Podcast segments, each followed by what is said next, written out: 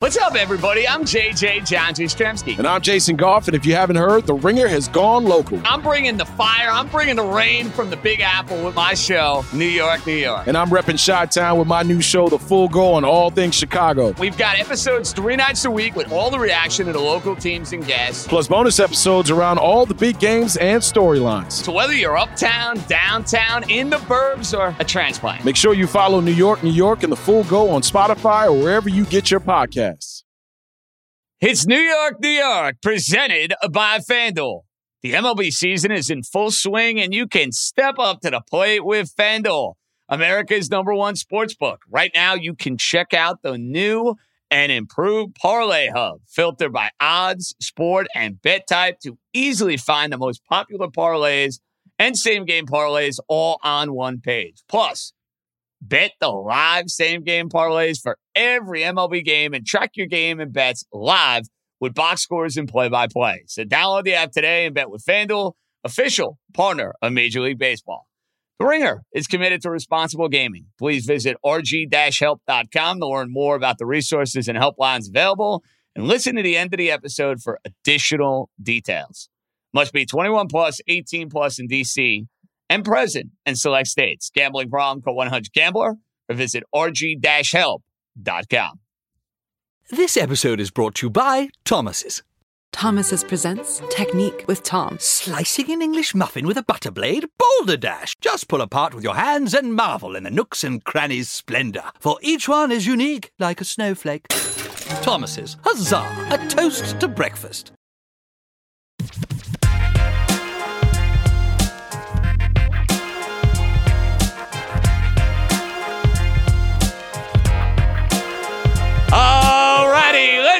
Baby. Welcome in Monday edition. Jam packed the Monday edition of New York, New York with yours truly, JJ John Jastremski. We are right here on the Ringer Podcast Network. And I wonder how our buddy, I wonder how our pal, Bill from Los Angeles, is doing right about now. And I know he's going to try and give me the spin. I saw this coming. The Red Sox bullpen stinks. I texted you this on Friday, blah, blah, blah, blah, blah. Well, here's what I know I came up to Fenway Park, returning to the scene of the crime from two months ago. When I came up here and I was in a rotten, vile, miserable mood after the Yankees yucked up a couple of games. To see the Yankees come into this ballpark and sweep the Boston Red Sox in three consecutive games is a thing of beauty. It is that sort of feeling that gives me a little extra tickle. Yeah, baby. Let it all hang out. From a Yankee standpoint, everything went according to plan. Maybe except for Sunday night's game. But you think about how they set a tone Friday, scoring early. Giancarlo Stanton. What can you say about Giancarlo Stanton? From the five iron he hit out of the ballpark on Friday night. Then Saturday's game, which is hanging in the balance. Alex Cora goes to a left handed starting pitcher. We detailed this in our Spotify green room. I actually felt good the minute they got Houck out of the game. The lefty hits Rizzo. Stanton deposits one on the Lansdowne Street. The Yankee faithful with me behind the dugout, we were a couple of seats away from the Yankee players. They were going absolutely bonkers. I think the crowd at Fenway Park, which ended up turning rather partisan for the New York Yankees, went absolutely bonkers. And I'm losing my mind, and a Yankee fan is losing their mind. But Sunday was a big game. Sunday was a big game because of the swing. It would have been a good weekend for the Yankees, regardless. Sunday had an opportunity to make it a great weekend. They had the early lead. They're actually flashing the leather. LeMahieu gets a big hit.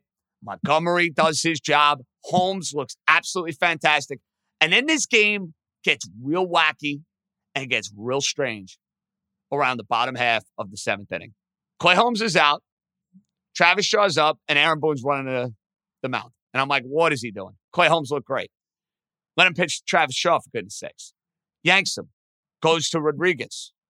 Cora counters. Sends up Iglesias. So basically, you burned one of your better relievers for a guy that I don't believe in, a guy I really can't trust nearly as much in Rodriguez. Sure enough, puts a couple guys on base, ends up throwing a wild pitch, sac fly, Yankees tie the game. And Aaron Boone, that's the sort of crap that will scare me next week and in a potential one game playoff or any playoff game for that matter. That's inexcusable managing. That's number one. Number two, the Yankee defense, which has been much maligned for a good majority of this year. DJ LeMahieu, after making some sparkling plays, drops to Kyle Schwarber pop up. Would have been the third out of the inning. Then there's another pop up out to left field. Joey Gallo drops the pop up. And I'm saying, you got to be freaking kidding me. This is how the Yankees are going to yuck up a chance to sweep the Boston Red Sox because of bonehead stupidity from the manager and from the Yankee defense. That's why my confidence was not particularly high going into the top half of the eighth inning. But you should know a couple of things about this team. As crazy a year as this has been, as frustrating a year as this has been, there you're in, you're out, you're out, you're in, you're in, you're out. I don't care who you are. Every Yankee fan has felt that, you know, that sort of tilt a whirl of emotions throughout 2021. And they'd be lying if they told you otherwise. That's what this year has been about. It's been the ultimate roller coaster. You get an opportunity second and third after Rizzo hits that booming double with Judge at the plate against Ottavino. He's having a great at bat. Then all of a sudden, I think he strikes out. He should have struck out. Yanks got away with on there.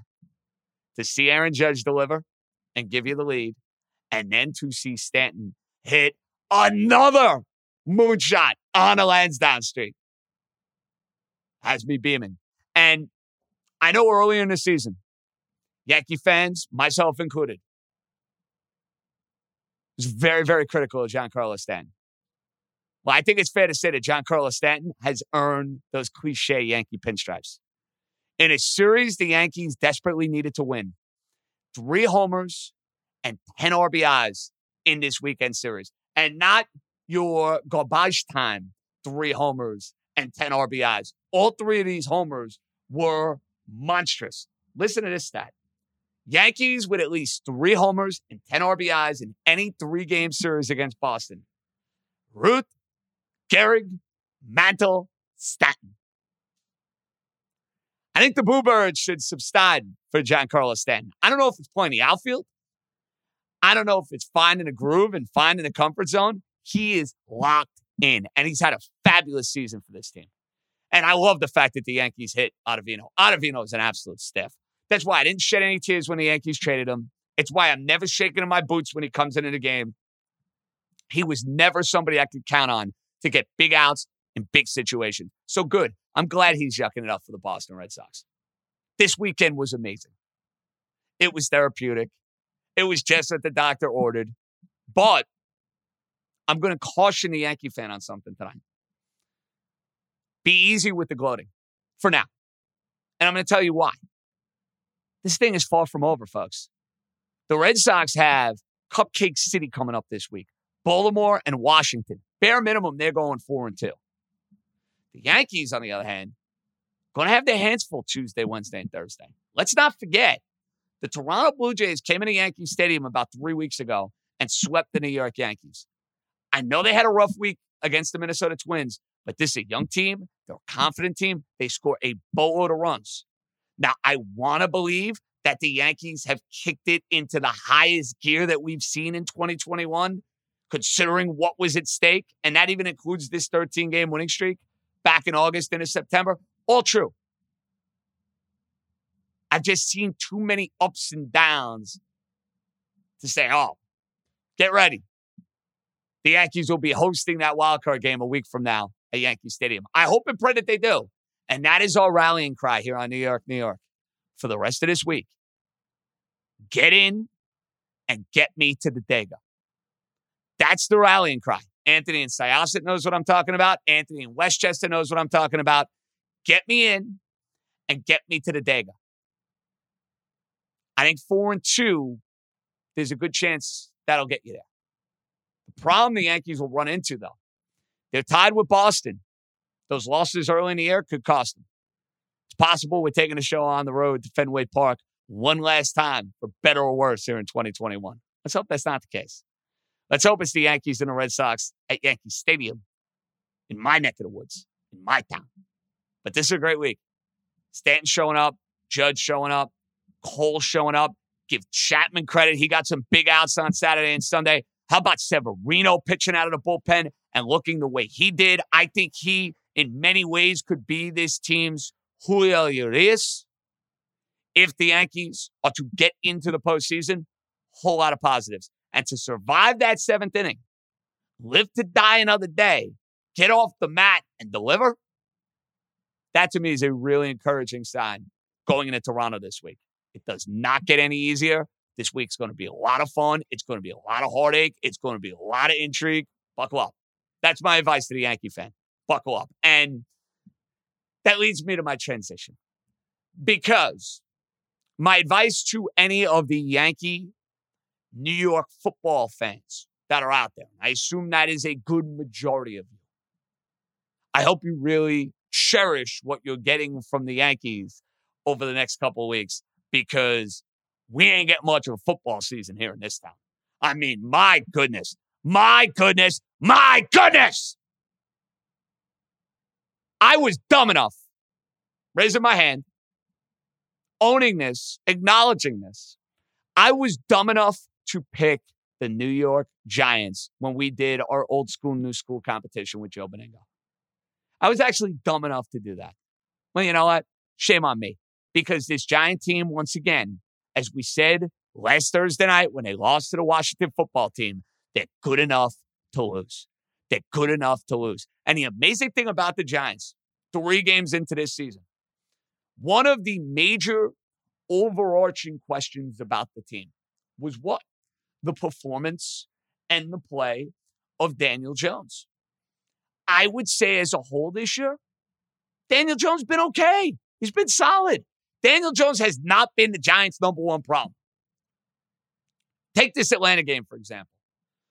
The play calling, too cute, too conservative, way too content, way too happy to go and send a field goal unit out there.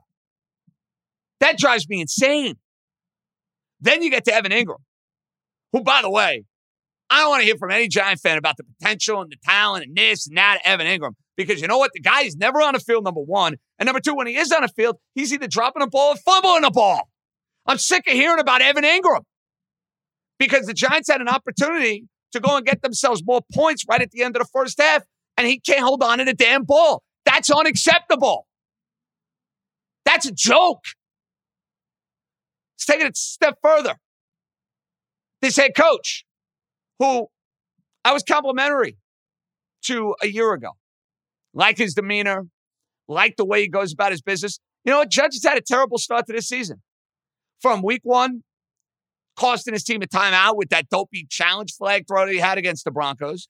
Week two, I'm going to hold him responsible for his team settling for way too many field goals, being accepting of kicking too many field goals, and playing not to lose at the end of the game. Yeah, he and Jason Garrett are side by side. The architect of the offense and the head coach is responsible for play calling. And then in this particular game, you're in Falcons territory. Falcons territory. The Falcons, mind you, are not the 85 Bears. The Falcons, mind you, are not the 2000 Baltimore Ravens. You're in plus territory. And I tweeted this out, and I trust me on this.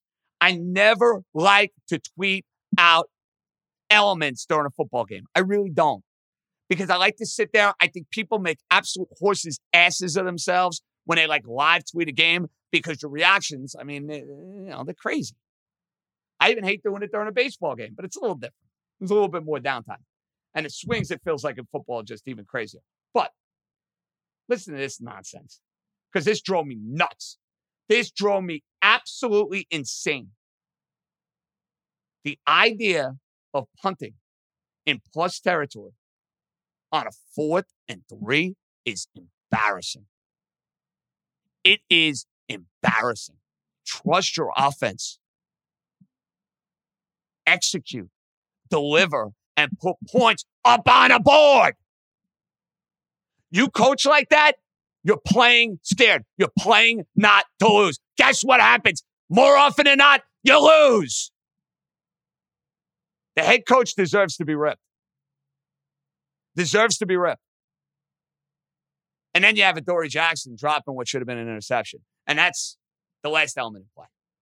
This giant defense that people told me before the year was going to be a top 10 defense in the sport. They're bringing back a lot of talent. They played well last year. Well, they let Atlanta, who, again, is not the Atlanta Falcon team that had MVP Matt Ryan a couple of years ago, get right down the field with the game on the line, dink and dunk, dink and dunk, dink and dunk, boom, right in the field goal range, and you end up losing the game. Good enough to lose. I can't stress it enough with the Giants. And now they're 0 3. And I asked the Giant fan this simple question Where are the wins coming from? These three games against Denver, Washington, and Atlanta were all gettable. These are supposed to be the games that were the softer part of your schedule. Wait till later in the pod. I run through this giant schedule. You're going to be looking and listening, saying, well, where's my team winning games? Giants couldn't afford this start because it's happened too many times. And I'm sorry, the numbers back this up. At 0 2 and at 0 3, you're not making the playoffs. It's really, really hard to do. Really, really hard to do. Then you get to the Jets. So much for the Jets giving you more of a competitive, spirited effort against the Denver Broncos. I mean, everything was embarrassing for the Jets today. I I I don't even know where to begin. Whether it's Corey Davis who just dropped another pass, offensive lineman doing a miserable job, Zach Wilson throwing interceptions, penalties that extend drives for the Denver Broncos. I mean, do I need to continue? Do I need to continue? That was the sort of game that in many ways had mismatch written all over it because what you had was a Vic Fangio coach team and a Vic Fangio defense that is complex, that can throw a lot of different looks at you, that can get you all sorts of confused. That was the defense they threw out against a quarterback that right now looks like a deer in the headlights. He may have talent. He may look a lot better by the time you hit the end of the year. He didn't have a chance on Sunday. Now, he made some bad decisions at the end of the game, nowhere near as egregious as what you saw. What was it last Sunday against the Patriots? What redeeming quality, honestly, can you find from this Jet game on Sunday? For the Jet fan that is listening right now to this podcast, it is a simple question. What redeeming quality can you find? Jet offense really lit the world on fire. Where the hell is Denzel Mims? I, I, what, what is going on there? What am I missing? The guy was a second round pick. Can we get him on the field? And I know Denzel Mims is not going to make or break the Jet offense. I get that. Put him out there. Let him play. Overmatched, overwhelmed. And again, go look at the Jet schedule and ask yourself this question Where are the wins coming for them?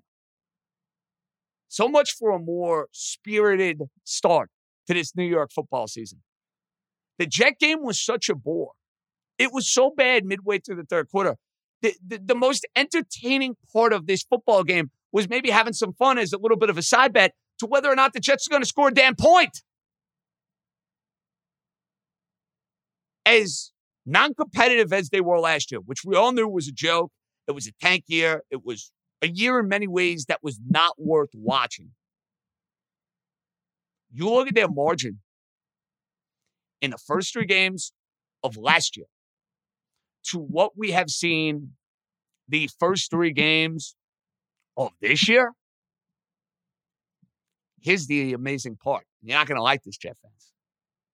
It's basically the same, plus or minus 10, 15, give or take. The fact that that's the case, it's not good. Now, I didn't have high expectations for the Jets this year. That's why I found it comical that there were some of you guys that were even discussing the idea that they could be a fringe playoff contender, which blew my mind. I think that was green and white uh, jet Kool Aid that you might have been uh, guzzling down in July or August down the Jersey Shore or down in the Hamptons, for all I know. It's a bad football team. But the last two weeks, a whole lot of non competitive elements. That's alarming. And then I got offensive linemen saying that Zach Wilson is holding on to football too long. Do I need those quotes coming out? You got to tighten up the shit, Robert Saleh. That'd be my advice to you. The honeymoon is definitely over for Joe Judge.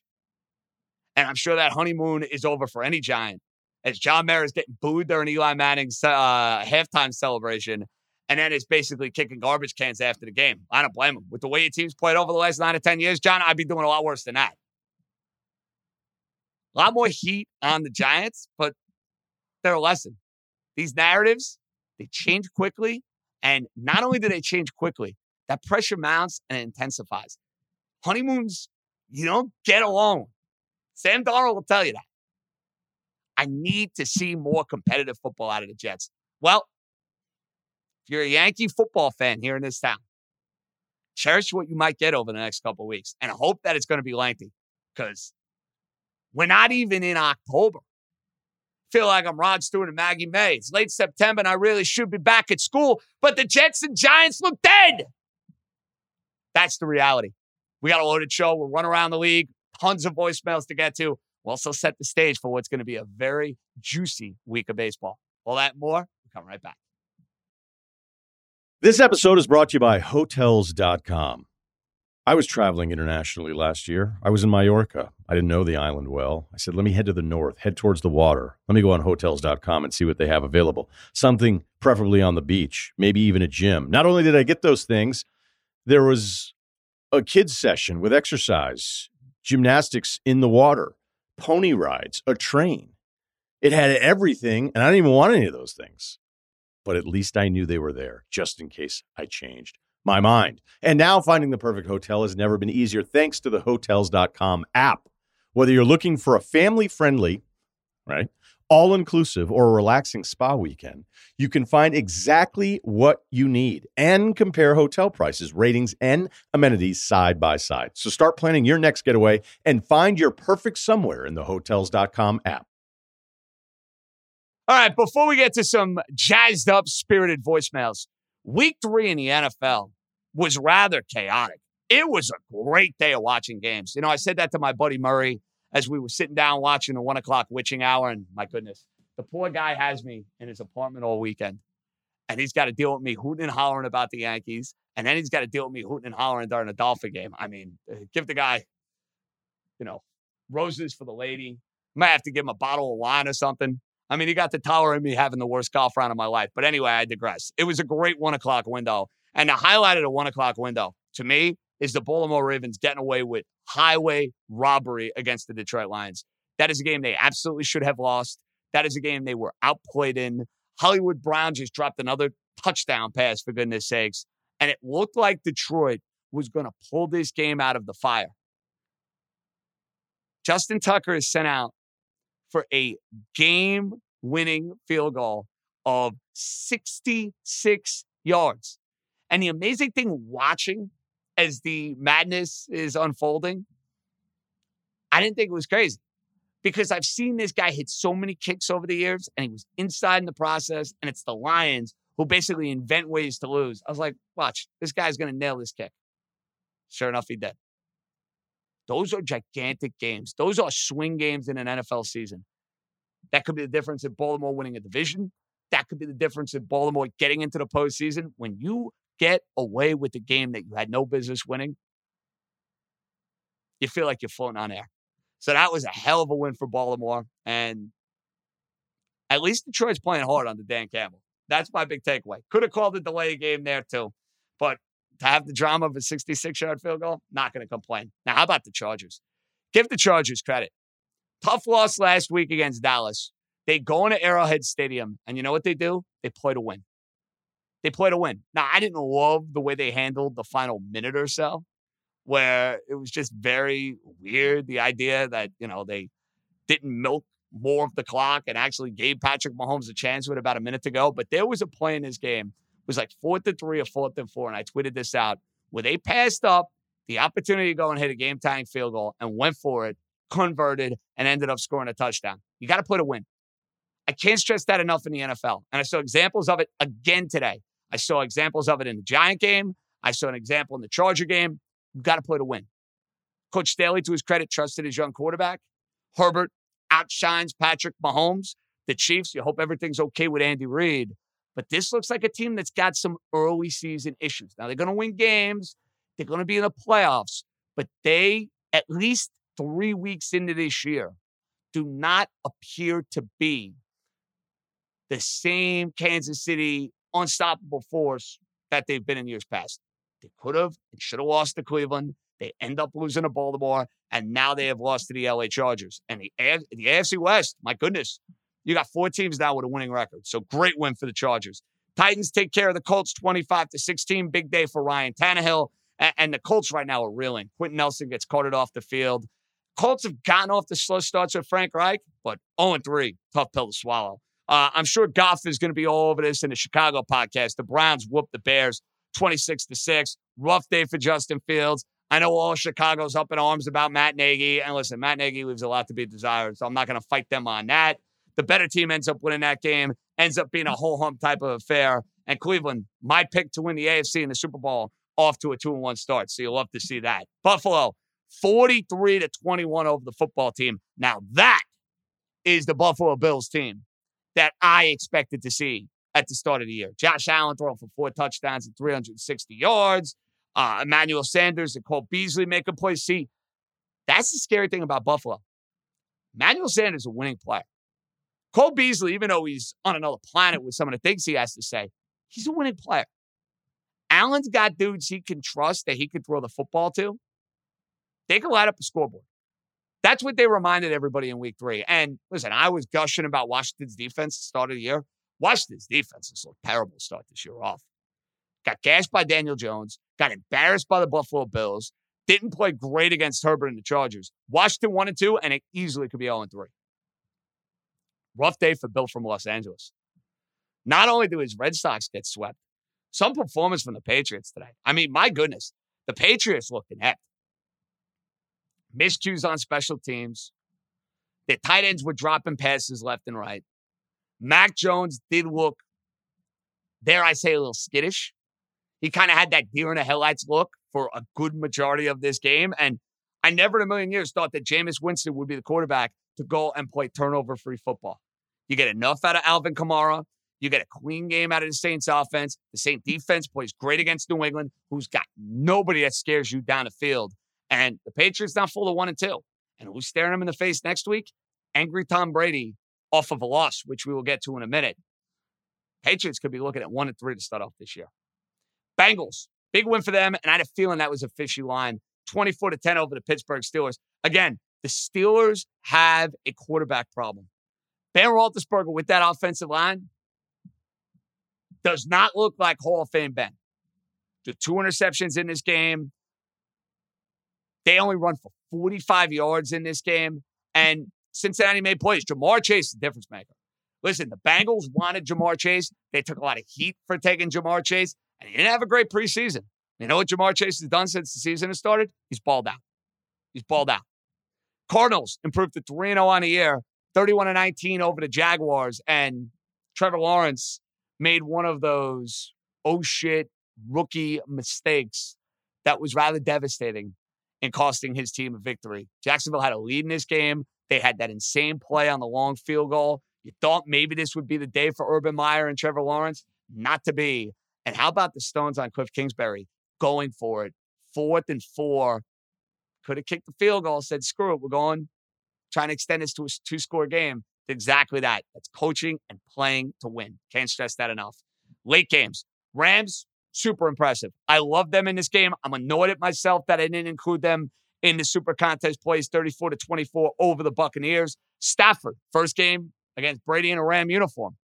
What could be a playoff preview? Throws four touchdowns. Cooper Kupp making plays all over the field. And you see what Los Angeles' defense can do against Tom Brady. They disrupted him in the first matchup. They got to him early in this game. Now, Brady got going in this game a little too little too late. A lot of the numbers he ended up putting up were in, dare I say, garbage time. But this is the sort of game the Rams, I think, need to build confidence and to grow going into January. You'll get a much different Buccaneer team if you play them in the month of January. But this game to me was a lot more important for the Rams than it was for the Buccaneers. And I think it showed in that game. So, really good win for the Rams. Minnesota, good win for them. Without Dalvin Cook taking down the Seattle Seahawks, impressive, putting up 30 points. Seattle's defense is just very shaky. It's very, very shaky. Cousins was on fire. He's finding Thielen. He's finding Justin Jefferson. He was in, tr- in control basically the entire game. And Seattle has been off their mark here. Seattle will be fine. They're going to win games throughout the regular season. I can't take this defense seriously as far as being a contending team. Three weeks into the year, that's my takeaway with the Seahawks. Russell will be fine. They'll put up points. The defense, not so much. Now, the game of the four o'clock slate happened to involve my team. And thank heavens I was not in Las Vegas for the Dolphins and the Vegas Raiders. This is a wacky game. Dolphins got up to a 14 0 lead. Then they had one of the worst play calls in the history of the NFL at the one yard line, throwing an extended screen pass to Jaylen Waddle. I mean, what in God's name do you think is going to happen running that sort of dopey, asinine type of play? Safety flipped the entire field of the game. Raider offense got going. Derek Carr got going. Sanders missed a field goal at the end of the first half, and I actually thought the Dolphins were going to get their doors blown off in the second half. Raiders scored a touchdown, would have gone up 12, missed the extra point, gave the Dolphins hope. The Dolphins needed like everything to go right in order to tie that game. They survived a couple of terrible play calls with Wildcat. They got a roughing the passer call. They converted some insane third and fourth down plays. Insane to Mike Gesicki, who was a monster throughout this game. Brissett has an unbelievable touchdown run. They get the two. And this is where I got to give Brian Flores a whole lot of shit. And I love Brian Flores. He's my dude. He's Brooklyn. He's been a terrific coach, two plus years in. Coach Fall. The Raiders kick a field goal. Your defense is gashed. They've been on the field the entire second half. Your offense is finally starting to click. They're finally starting to get into a rhythm. Don't run a third and two shovel play to a tight end who has good hands, but it's not exactly, you know, Mr. Shifty and Mike Gesicki. And then on fourth down, you can't kick a field goal there. You're playing for the tie. The Raiders already scored. All they need is a field goal. Your defense is gassed. You got to win the game right there. Now, I know there might have been a pass interference on Will Fuller down the field. Yes, the officials might have missed that. But that was scared coaching from Brian Flores. Got to call it like it is. Scared coaching. The Raiders, that's a gut check win. That's an impressive win. At 3 0. Miami now 1 and 2. And Miami at 1 and 2 taking on 0 and 3 Indianapolis. That's like a survival game for those two teams. Miami loses to Indy next week. They're 1 and 3 and they got Tampa, so they might as well be 1 and 4. Indy loses, they fall 0 and 4. Almost impossible in the NFL to dig yourself out of that hole. Last but not least, before we hit the voicemails, we're doing this late. What a win for the Green Bay Packers. Green Bay got off to an early lead. San Francisco hung in. This is the craziness as I'm watching the end of the Yankee game and watching this on the second screen, kind of bobbing and weaving. Obviously, most of my attention is on the Yankee game. But as that Yankee game wraps up, I see Jimmy Garoppolo actually working his magic down the field after what was an idiotic, idiotic turnover the sequence before. He's finding Deebo Samuel. He's finding George Kittle. Juszczyk who could play for my team any day of the week, scores the go-ahead touchdown. But you know what my first thought was when they scored that go-ahead touchdown? Too much time. To be fair on this, as a, a resident San Francisco 49er fan, as you were watching this game, and you were probably more dialed into it than I was for the course of the four quarters, were you thinking the exact same thought that I had when the Juszczyk scored that touchdown? You left Mr. Rodgers a little bit too much time? I mean, yes and no. I mean, there was there was only like you know just over thirty left, right? And I just can't believe how bad the defense is in situations like that. Like, how are you letting Davante Adams run wide open like a couple of different times when you know you just can't get beat deep? Hold everything underneath. I ah, uh, I wasn't confident, JJ. I mean, I, I I felt like they did enough to win the game, and then Jimmy G was going to maybe get some people off his back. But that's just a hor- horrific defensive showing at the end of that. Steve, I say it all the time. When you play not to lose, you know what happens more often than not? You lose. Well, it's funny, JJ, because a lot of people were saying that the Packers shouldn't have kicked the field goal there to go up six. They should have went for the knockout, and they were saying that the Packers played to lose. But then when you have Rodgers, man, there's no matter what time is left, and they gave him too much time. Uh, you just never know, and he ended up biting. See, I had no problem with the Packers kicking a field goal there in that situation for this reason: your offense had been scuffling, And I think you got to kind of let the game tell the story. If you were an offense that was moving the ball throughout the four quarters of the game, I'm okay going for it there. Like if I'm going against Mahomes, like Herbert and Staley were today, I'm okay going for it. In that spot, I have to be fair. And you know this, Rudy. I love going for it. I encourage these coaches more often than not to go for it. In that instance, though, I was fine with Green Bay and LaFleur kicking a field goal. I really was yeah, Jimmy G does that, and you tip your cap to him. I guess I, I kind of agree with you there. Like if Jimmy G goes and did what does what he did, you say, okay, good on you. But you know, nine times out of ten, that's probably not going to happen. And enough time for Aaron Rodgers to work his magic. So the Niners now two and one on the year, still in pretty good shape. And Green Bay, after that hideous loss to the Saints, backing it up with two impressive wins. And Al Michaels, I love when Al is in a snarky, sarcastic mood. He's like, yeah, Aaron Rodgers, what a distraction he was in the offseason. Didn't seem to be much of a distraction, though, on that final possession of the game. All right, voicemail time. And before we do that, big winners of week three. I'm going to say the Chargers. I'm going to say the Rams. I'm going to say the two LA teams. And I'm going to say the Packers. I'm going to say those are my three big winners of week number three the LA teams and the Packers. Take that for what it's worth. Voicemail time. Going to be a busy week. We got a pot on Tuesday. I'm sure we'll have a green room Wednesday. We're going to mix in a lot of green rooms this week in addition to the pod. We're going to be insanely busy because, you know, it's it's go time. It's crunch time. 917-382-1151. This should be fun. All right, what do we got? JJ, Justin in Miami. I told you last week after Washington, say it with me. Culture of losers. That's what John Mara or James Dolan of the NFL has created. He's created a culture of losers. And what did we see again? Losing organizations make losing plays. Joe Judge coaches like it's 1970, playing for field goals, punting on fourth and three from your 38 against a bad defense. You drop interceptions in the end zone. They make losing plays. And honestly, you know what, Joe? Judge has been one of the worst coaches in the NFL for these first three games. He's arguably cost this team two games just with inept coaching decisions. So you know what? Joe Judge, you'll be gone at the end of this year too. Because Dave Gettleman is an absolute clown. And you know what? It couldn't happen to a more arrogant guy. This guy rode into New York and really blew off the media, blew off the fans. And you know what, Dave? You know what your legacy is? You get to go down on the Mount Rushmore of incompetent New York executives. You are every bit as incompetent as Isiah Thomas, Scott Layden and all those guys, and you will be remembered in the same fashion as them. And if you're John Mara and you care, you know what you do today? You fire Dave Gettleman tomorrow because your fans are about to sit through a three and 14 type season. You fire that clown tomorrow. And then you know what? When you bring in new candidates, if they want to get rid of Joe Judge, sorry, Joe, you can't go four and 13 in year two. You can't blow games and coach like it's 1975. So when the new GM wants to bring in his own coach, Joe Judge will be gone too. It's a total embarrassment, JJ. They had an easy schedule so far and they're 0 3. The fans are about to sit through another 3 and 14 year. And if John Mara doesn't do something tomorrow, if he doesn't fire Dave Gettleman on Monday, he's basically saying he's okay with it. Later, buddy. As big a critic as I may be on Dave Gettleman, they're not going to fire him three games into an NFL season. They're just not. Now, John Mara is clearly feeling the heat. The Giant fan has turned on John Mara. You know, the Mara family was always well respected, well renowned throughout New York City, throughout this town. The Giants have been losers eight of the last nine years. That's what the fan base remembers. So that fan base that was there to honor Eli Manning today, when they brought John Mara out there, they booed him out of the building. They booed him. And you know what? I can't blame the Giant fan. Even John Mara said it. At least he understands. Yeah, I'd boo me too. But that frustration is boiling over as you're 0 3. He said at the beginning of the year he's sick of the losing. Well, I'd be doing worse than kicking garbage cans, my friend.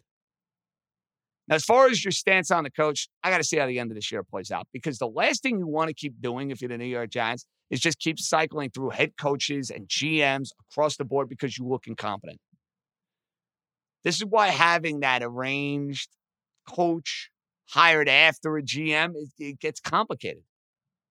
I'd argue that Gettleman is the bigger problem for the New York Giants. But guess what? Joe Judge has not had a good start to his second year.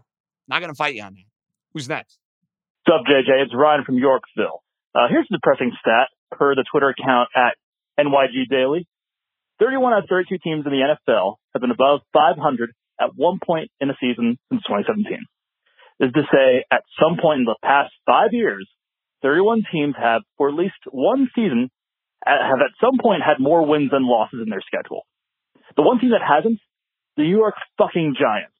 That includes the Browns, who had a winless season during that span, and the Jets and Jags, who at least managed to win their opener now and then. And now we're 0 3. We lost to a Falcons team on Eli Manning's retirement ceremony day. And we're the fourth worst. Te- they're the fourth worst team in the league, besides the Jaguars, Jets, and Giants. Thank God they exist because we they would be the worst of that for us. I would be genuinely surprised if we avoid no 17 season, to be honest. John Mara deserves every fucking boo that Eli Manning tried to stop at his retirement ceremony, and he deserves every last one that comes his way between now and when he eventually croaks.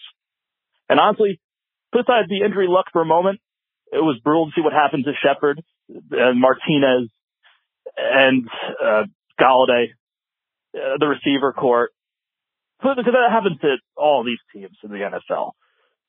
If, at this rate, if they keep playing like this, if Joe Judge and Jason Garrett continue their abysmal play calling and dipshit challenges, oh my god, that challenge.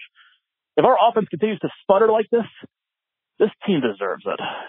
I'm so tired of the Giants, man. Thanks for the show. I understand the frustration.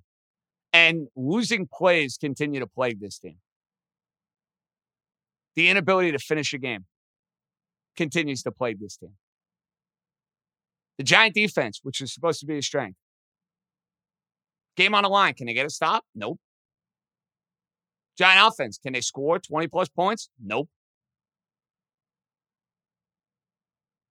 Whether it's Jackson, whether it's Engram, whether it's playing for field goals, whether it's punting the ball on fourth and four, fourth and three, and plus territory. I mean, it's the stuff that'll drive you insane. It's losing football. It's exhausting. I'm not going to lie. I'm not a Giant fan. Talking about these two football teams has become a chore because they suck. I, I, I can't put it in simpler terms, folks. They have been awful for the last nine years. I like having a football season. I really do. I like getting into it. I like watching games that matter. I think I'm going to have meaningful late November, December football with either one of these teams. I mean, at least with the Jets, I didn't expect that. I mean, the Giants 0 3, and wait till I give you the schedule I have coming up. That's all I'm going to say. Wait till I give you the schedule for the next six games. Then you could try to tell me where the wins are coming from. Who's next? Hey, JJ, Eric from Syracuse, and uh, I was riding with you on that Giants pick, man. Family pick. I I totally agreed with all the reasoning that you laid out for it, but uh, shame on me also. Um, I mean, I'm a Raiders fan, so I got no dog in this fight, but uh, boy, Giants, man, they got to gut that whole thing and start over. But uh, on a positive note, I do have the Giants win total under seven ticket that's uh, looking real good right now. If you take a look at their schedule for the next six weeks, so uh, later. Yeah, you got to be feeling good about an under for the Giants at seven. That is sitting pretty. Listen to the Giants' schedule over the next seven weeks. At New Orleans, at the Cowboys. Giants go one and one in those games. They did a good job. Home Rams, home Panthers, at Chiefs, home Raiders, at Bucks. So one, two, three, four, five, six, seven. Out of their next seven, if the Giants went three and four at the Saints, at the Cowboys, home Rams, home Panthers, at Chiefs, home Raiders, at Bucks, they did a good job. If they were to go three and four, you know what three and four would put them? Three and seven on the year. If the Giants are three and seven, they're cooked. You can't bank on the NFC East being as bad as it was last year. You can't. You got to figure somebody in that division is going to find a way to nine or 10 wins. And so far, the Cowboys and the Eagles look competent. We'll watch them tomorrow night. They look competent early on in this year. That's a real bad sign for the Giants. Listen, Giants look like a team that's going nowhere fast. Let's call it like it is. Does anybody see this team turning around after what they've seen the first three weeks of the year? Let's let's be real about that. Who's next? JJ, hey, Mike in Westport. Uh, be thankful you're up in Boston because I'm sure you're getting deluged by Giant fans. Uh, oh my God, and this is one of them. You know, aside from the game, I mean, I'm, I'm not sure if you saw Judge's post game press conference. It was pathetic. You know, I kind of like this guy. I'm kind of having my doubts now. He's like a zombie up there. You know, he looks like he just came from watching like a sitcom or something, you know? There's no emotion. He's not upset. You know, he's just answering all these questions in a monotone, you know? And every question, he answers every question the same. Well, we got to keep working, correct our mistakes. And I mean, it's just like, uh, how about showing the fans that you're a little upset at being 0 3 and losing to two terrible teams? You know what? Someone asked him about Engram, fum- Engram fumbling. What, what he said to Engram, he says, "Oh, you know, I told him to keep his head up." And I'm thinking to myself, you know, shouldn't you be telling him this is like your fourth year? This is the fucking National Football League. You're getting paid. If you can't keep the ball, you can't play anymore. You know what? That's, I think, what the fans would like to have him heard him say. It's unbelievable. And one other thing, like Gettleman, it's just like, you know what? The season's gone. I think most of us agree, especially with the schedule coming up. I'm petrified that they're going to keep this guy for whatever reason. And what I'm, what most troubles me is this like, I think he's going to re-sign Barkley, and I think he's going to re-sign the quarterback. You know, and I'm thinking, why would he sign them? Because they're his picks. He wants to justify these high picks, and uh, Barkley hasn't shown much at all. You know, he's an average running back at this time. The quarterback looks like a computer out there. You know, I'm not saying he's terrible. His numbers aren't bad, but there's no inspiration in his play. And I'm just thinking to myself, is, is Mara watching the same thing we're watching? Uh, and I'm, I'd be curious to what your thoughts are on where Gettleman should stand at this point. I, I don't think you haven't been a big fan of his up to now, and I'm thinking like, are, is Mara going to actually let this guy make decisions going forward? I mean, his his first round, Kadarius Toney is, is nowhere. Guys are getting hurt all over the place. It's just such a mess. So uh, I'd like to hear your thoughts. I uh, love the show. Thanks. Bye. I've never been a fan of Dave Gettleman. I think Dave Gettleman has done a miserable job. And I think he should have been gone a long time ago. So I've been preaching this theme for quite a while. There better be frustration within the Giant organization. From the owner on down, the fan base has had it. Because you got to remember something. This is a prideful fan base. That was on full display with the love they showed Eli Manning and my dude David Diehl and Shaun O'Hara and Victor Cruz and all of these guys who were champions for the New York Giants. That was a team you could be proud of. That was a team that knew how to win. That was a team that won in big games. Think about that era of Giant football, which had its ups and downs, and compare it to this garbage. And I know Eli was a part of it for a couple of years. Don't get me wrong. He kind of overstayed his welcome too. Not his fault, Giants' fault. They built a terrible team around him and it ended in an ugly way. You're not going to remember that thinking back because he won you two Super Bowl championships and he's going to be a Hall of Famer. But the franchise as a whole for almost a decade now has been awful. From 2012 on, they've had two winning years. Seven of the last eight years, they've been rotten. They've been miserable. You better be feeling that heat if you're John Mara. And no, I don't see a magic potion. It's got to start with a win somehow, some way. Maybe they pull a miracle, rabbit out of hat against New Orleans next week. Maybe Jameis Winston gives it the, the bad Jameis game and he gives you three or four interceptions. You're going to need that. The Giants need a massive spark to turn their season around because right now they look as dead as a doornail. They look completely dead. I don't care if these games are close. They're good enough to lose. Good enough to lose. And Atlanta stinks. Atlanta's not a good team. Very problematic. Who's next? JJ, it's Kump from Staten Island. And the game isn't even over yet. Zach Wilson just threw an interception. What the hell are we doing wasting our time with this franchise? I mean, not only are the Giants terrible, the Jets are unwatchable. This is like watching Alabama just beat up on teams every every Saturday. We go every game we play, we're losing by 35 points. What is the point of being a Jets fan at this point? 12 years of complete irrelevancy and no progress whatsoever. What is the point? Oh, the pain, as Joe Benigno would say. All the love, JJ. Have a good one. Come, I feel your pain, brother. Uh, I'm going to have to ask Joe what the point may be on Thursday. And, you know, Joe should have included the Broncos as his uh, old school five pack special because he did say they are the lock of the week. He didn't want to include them because he said he never picks against his team. Uh, I wish I would have bet on Denver today. I didn't bet on the Jets. At least I wasn't dumb enough to do that. Um, you want to see progress. And right now you're not seeing that. It's three games into the year, and you hate watching these games that are just routes from the get go. There was never a point in this game. Honestly, it was never a point in this game where it felt like the Jets had a fighting chance. Denver's marching it right down the field. They're running it at will. They're making plays. Bridgewater's doing whatever the hell he wants to do. And on the other end, the Jets they can't move the football. And when it looks like they're moving the ball, somebody drops a pass or Davis. There's a stupid penalty. Yeah, there's missed blocks. It's just, it's it's a miserable mess. It's a mess that needs to be cleaned up by the time you hit the end of this year. That's why I'm going to give Robert Saleh till the end of this year to kind of grade the progress. Three weeks in, the end result has not been pretty. Common theme around here, folks. Sorry if you feel like I'm beating a dead horse. Kind of got to beat this shitty dead horse with these football teams. That's what it's been for far too long. Who's next? This is Brian Ski, Clearwater, Florida. Looking at the Jets schedule, where are the wins? Atlanta in the UK on October 10th. They have the Bengals at home on Halloween, so maybe they're playing a lot better. Texans in Texas on November 28th, and then home versus the Jags on the 26th.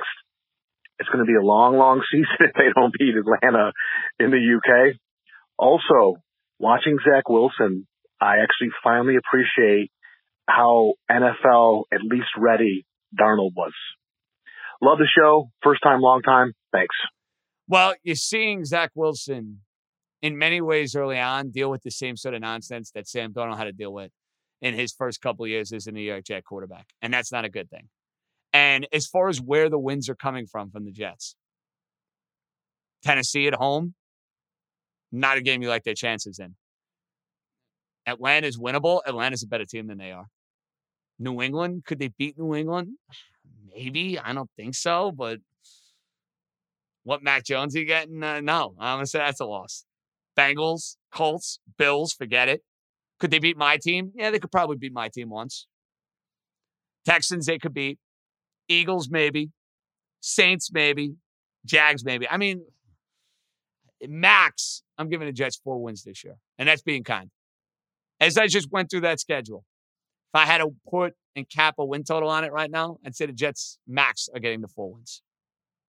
Some of you aren't going to like to hear that, but as I went through that schedule, ask yourself that question where are they coming from? Honestly, Joe said it to us on Thursday. He was damn right about it. Where the wins coming from? Who's next? JJ, it's uh, Phil from New York, first time caller. You know, I don't want to panic too much about Zach Wilson.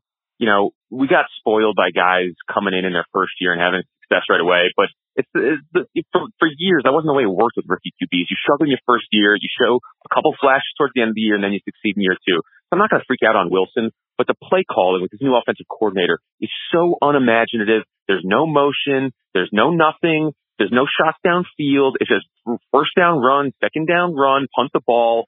And, and you know what? I thought they'd be more competitive this year. I didn't expect them to be good. I expected five wins max. But the last two weeks, I mean, these are non-competitive showings. And you know, Saleh, you know, having a delay of game before the field goal, it's time to clean that shit up. That was shit that, you know, was tolerated under Bowles and Gase. And I thought Saleh was going to come in and clean that up. But, you know, it, it's, it's really deflating. But to, to not set up this guy Wilson to succeed with just to have a 34 year old offensive coordinator and no veteran QB, which is the craziest thing of all. Just have a guy, Mike White, who nobody's even heard of in the QB room with him. Nobody to show him the way Josh McCown at least showed Darnold, you know, how NFL defenses work. This is really deflating. And, you know, after 11 years of this crap, it, it's really time that they show signs of, of life and show signs of competitiveness. I'm not asking to make the playoffs, but Jesus, can we make it to the third quarter of a freaking game? I'm out. Yeah, I get that. And at 26 nothing in this game against the Broncos, there was never a point where they really gave you legitimate competitive fire. And it's across the board failures. Play calling's unimaginative. They're dropping passes. Wilson's taking too many sacks. The line's playing poorly. Wasn't bad last week, but it played poorly this week against Denver. Denver's going to do that to a lot of teams because their scheme's complicated and the defensive line is really good. They're going to do that to a lot of teams, but they were completely overwhelmed and completely overmatched. You want to play games where you feel like you at least have a fighting chance. The Jets have not given you that. I guess they did in week one against Carolina. They came back. They gave you a competitive, spirited second half. I need a lot more of that. And not what I've seen against the Patriots and the Broncos over the last two weeks. It's ugly. Listen, I'm not going to sugarcoat it. Midway through the second quarter, you're like, this game's cooked. It's cooked. Because you can't move the ball, you can't score, and the other team isn't going to turn it over. Tough watch. The Jets over the last decade have been a tough. Jets and the Giants. Again, it's worth repeating. Unwatchable New York football. Who's next? Hey, JJ, Sean from. Thanks for taking the call, man. Just watched the uh, Jets really brutal loss to Denver, which uh, you told me to see it coming, so I really should have. But um, JJ, listen, they've been so bad for a long time now. I'm almost coming detached with the team. You know, the Jets haven't authentically, you know, really gun punched me since that 2015 loss in Buffalo. You know, the Dolphins today, that, that's a really tough loss. The Jets don't even do that anymore to the point where, unfortunately, I'm starting to just feel the same way each week. But JJ, with the new coach in town, you know what I could go without is down 17 nothing, the taunting penalty. You know, understanding taunting has, you know, kind of changed this year with the uh, emphasis, but down 17 nothing, the taunting, I think it was Quinnen Williams down 20 nothing with this elaborate sack dance. When a new coach in town, JJ, you know, that makes me feel like the team is a joke. Now I could deal with the team being bad. It's happened for a long time now, but that stuff, you know, I hope Saddle really makes that a point of emphasis for himself, just making sure that you know, the other team's probably laughing at the Jets down so many points, getting taunting calls, big stack dances, and uh, I think I speak for a lot of Jets fans when I could really go without that moving forward. But uh, trying to stay strong. I'm uh, still not got big guess in the knockout pool. I'll be out soon, I'm sure. But uh, Carolina took that home for me on Thursday. But sorry, Dolphins, JJ, and uh, talk to you soon. Take care. Mental mistakes like that will kill you. A delay game when you have an opportunity to get points on the board is inexcusable. And you're right. It is the sort of nonsense that we saw under Adam Gase, and it is the sort of nonsense that we saw under Todd Bowles. I'm holding this coaching staff, hopefully, to a much higher standard. I want to believe that this coaching staff is going to be here for a long period of time. It is three games in. I have absolutely no idea what you're getting yourself into. I really have no idea. In many ways, you got to see a full season, almost two years, to know what you have in a head coach. The Jets are clearly talent deficient. They got to do a better job of being in these games, and they cannot have this quarterback playing the way that he is at the end of this year. He's got to look hmm. better. He's got to be more comfortable. He's got to be more confident. You got to build towards that by the time you hit the end of this year. Next. Hey, JJ, Charlie, Elmhurst. Yankees complete the sweep of the Red Sox, but hey, Bill from Los Angeles, how was your day? Pats lose, Red Sox getting swept. How are you doing, Bill from Los Angeles? Uh, JJ, uh, yeah, they got a couple, couple breaks right there. I mean, it'd be crazy ass game. I mean, pop ups, flying over. I mean, I mean, as soon as I thought Judge striking out, I thought that was like, I mean, I thought if he struck out, then what happened? Uh, whatever, JJ. Uh, Judge is so clutch. So, uh, um, his defensively on Saturday to this and Stanton. I mean, I mean, I, I'm, I'm done killing this guy. I'm done. A Yankee fan, old Yankee fan should not kill this guy. And JJ, I'm to tell you, I don't want this team go back to Fenway Park in that first week of October for, uh, on Tuesday. Get the home field advantage in the wild card. That's so big. That's so big. I'm not scared of the rest. I don't know about scared of the Sox or whatever. Whatever. We'll see what happens in this weekend. But hey, the Yankees are. I want the Yankees to go far because my goodness, football giants. What a choke. What a shit. That team might go 0 7. 0 8 before the bye week. They're guaranteed to lose in New Orleans. But hey, let's freaking go, Yanks. I love a little positive Charlie and Elmhurst. And he's so right. After that seventh inning in the comedy of errors, you didn't know if the Yankees had another rabbit they could pull out of the hat. You get a break with Country Joe West, not calling that third strike on Aaron Judge. Looked like he was out on the transfer, not a foul tip. You got to take advantage. Just like the Red Sox had to take advantage when the Yankees dropped a couple of pop ups, Judge hit a booming double, And then Stanton sent another one on the Lansdowne Street. Or as I was screaming Saturday, onto blanking Lansdowne Street. And a Yankee fan better lay off Giancarlo Stanton for a while. The guy's played. The guy's been clutch going back to last year's postseason. He's very streaky. He's very hot and cold. Look at his numbers this year, though. Exactly where they needed to be. And again, I said this to Michael Kay. If you would have told me you got these years at a Judge in Stanton, I would have thought the Yankees win north of 100 games. We know a lot of things have gone wrong for them. But here they are, a game up, a chance to host that wild card game. But it's about this week. As satisfying, as glorious as this weekend might have been, and I'm sure it was a wonderful one for Bill in Los Angeles. Happy birthday, Bill from Los Angeles. I hope another great year is upon you. We love your support. I had an opportunity to talk to Bill and Dr. Bill earlier this morning. That's why I was a couple of minutes late to the Spotify Green Room. Class X. Bill China work the reverse jinx on the Yankees, though. I ain't buying it. And that's why, Yankee fans, trust me on this. Don't take the bait. Win this week against the Blue Jays, get in the playoffs, get us to the Bronx, get us to the Dega, win that game, and away we go. Next. JJ, Brandon in Westchester. Uh, just wanted to say I was up in Fenway the last two nights and it was fucking electric. I mean, it was one of the best experiences I ever personally had. Uh, first time going to Fenway, it was fucking sick. Now, two questions for you. First, I noticed you weren't repping a Yankee jersey in the stadium. What's that about? Were you just not trying to get heckled or, you know, just a simple white tee is all you wanted to wear? And, uh, number two, what is the best two games you have ever seen in your real life? Uh, personally for me, I was at that Raul Ibanez game. Um, I'm only 22, so I haven't been able to see a bunch of games, but I was at the Raul game and I gotta honestly say, last night, Saturday night, Giancarlo grand slam to win it.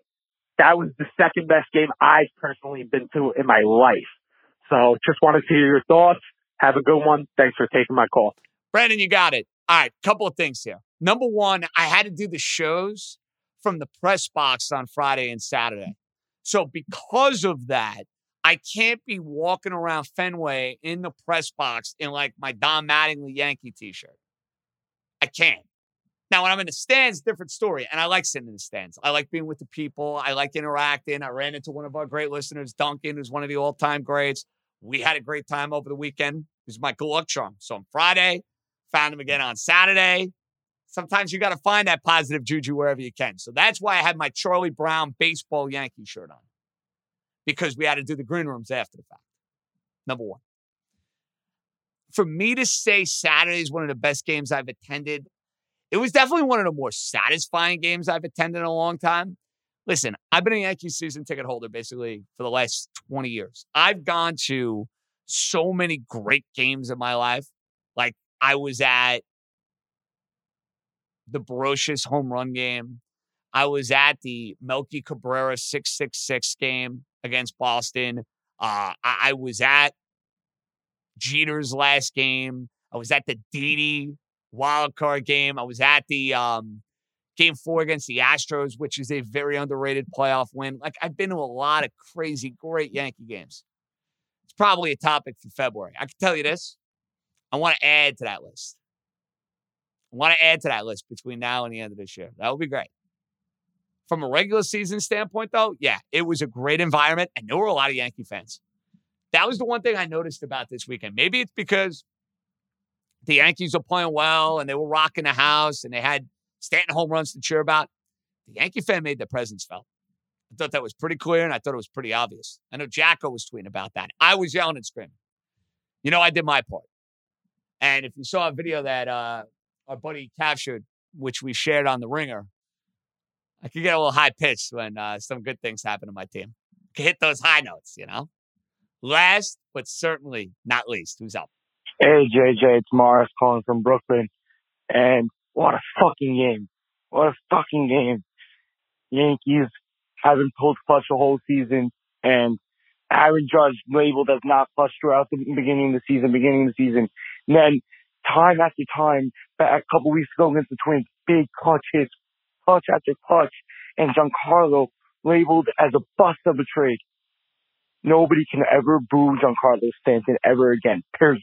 The guy has carried our backs throughout the playoffs last season, and this season, he just carried us through the biggest weekend of our lives. Way to go, Giancarlo. And let's go, Yanks. I love that passion. You know, Giancarlo Stanton will hear boos again at Yankee Stadium. That's just the way it goes. He knows it. The Yankee fan knows it. But realize this in 2021, Stanton has given you everything you could have hoped for. He's been durable, he's been clutch, he has performed, and now he's destroyed the Red Sox. That stuff should go in the memory bank. But again, the momentum of this season, it's day by day. And as good as you're feeling this Monday morning, you're riding high. You get shot down pretty quick. That's what 2021 New York Yankees season in a nutshell has taught us. The Yankees have had the right attitude in Boston all weekend. I hope and I pray they have the right attitude going into Toronto this coming week because this series, Tuesday, Wednesday, Thursday, it's just as big. Could argue, if not bigger. We'll come back, set the stage for the Yankees and the Blue Jays, and Monday Night Football with a pick. You know it's a pick. It's going to be a losing week for me. It's about avoiding damage. That's what we will try to do. That's coming up next. This episode is brought to you by Hotels.com.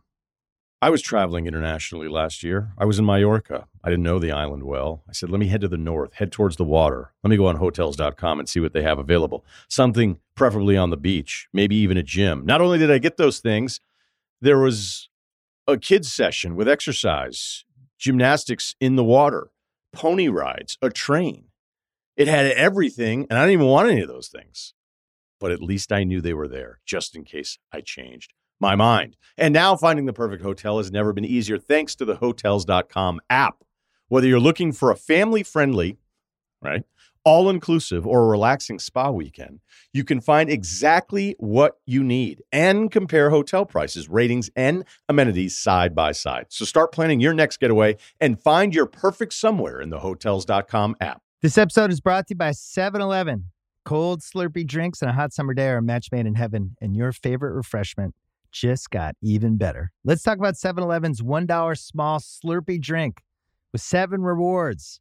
It's the classic frozen fizzy treat you can't get anywhere else. I'm a blue raspberry guy. Just know that about me. Know that I'm about me going forward. Anytime there's a drink like this, I'm in on the blue raspberry. If you're feeling thirsty, feeling thirsty right now, how about going to visit a 7 Eleven valid through 1 725? 7 Eleven has the right to end this promotion early, plus tax. Participating U.S. stores see app for full terms. All rights reserved. So we got Monday Night Football, Eagles, Cowboys. You guys know I'm invested in this game. I'm playing Philadelphia plus three and a half. Now, I did not have a great week. Dolphins thankfully covered for me. They didn't deliver for me, but they covered for me. Patriots, embarrassing. Giants, embarrassing. Niners let me down. Thanks, to Rudy. Thanks, Jimmy G. Um, I need an Eagle win because you could survive two and three weeks. The one and four and the 0 and fives will kill you. Need the Eagles to get me a cover. So I know I'm heads up with my guy, Jeff Money. I need a cover. Yankees. It's Yankees, Blue Jays, Tuesday, Wednesday, Thursday. Pitching matchups. Taillon Ryu on Tuesday. Very curious what the Yankees are getting out of Taillon. You can't expect more than four or five innings. Guy hasn't pitched in about three, three and a half weeks. Ryu is giving the Yankees a hard time. That's concerning. Toronto, for that matter, is giving the Yankees a hard time. Cole Berrios on Wednesday is a fabulous matchup. And if you're the Yankees, you really don't want to pitch Cole this weekend. I know Booney has said he doesn't want to pitch him on short rest, but if you're tied, you're trying to make the playoffs, even if you're not starting him, there may be an opportunity for him to go and pitch. You don't want that. You want him on regular rest going in that wild card game. Cole pitching Wednesday would give him an extra day of rest going into next Tuesday. That's what you want. That's exactly what you want. And on Thursday, it's going to be Kluber against guy pitching for the Cy Young and Robbie Ray. It looks like Ray and Cole like neck and neck for the Cy Young. So you can make the argument Cole Wednesday, Ray Thursday, they're pitching for the award. You don't care about that. This is all about the Yankees winning this series, getting into the postseason, and getting that game at Yankee Stadium. This is going to be a very stressful week. Let me tell you, Monday, in many ways, even though we have Monday Night Football, it's like the calm before the storm. These three games are enormous. I'll be at Yankee Stadium on Friday night. I'm looking forward to that. And we will have a loaded week. Maybe the New York football teams will actually cooperate at some point in time and give us something positive to talk about. Because you know what? I'm sick of all the losing. I'm not even a New York football fan, but it's tough to take. It is really, really tough to take. Should be an intriguing week. Fellas, outstanding job as always. We're back in the motherland. We're back in New York come Tuesday. JJ out. Enjoy your week, everybody. And if you're a Yankee fan, say your prayers. Be good.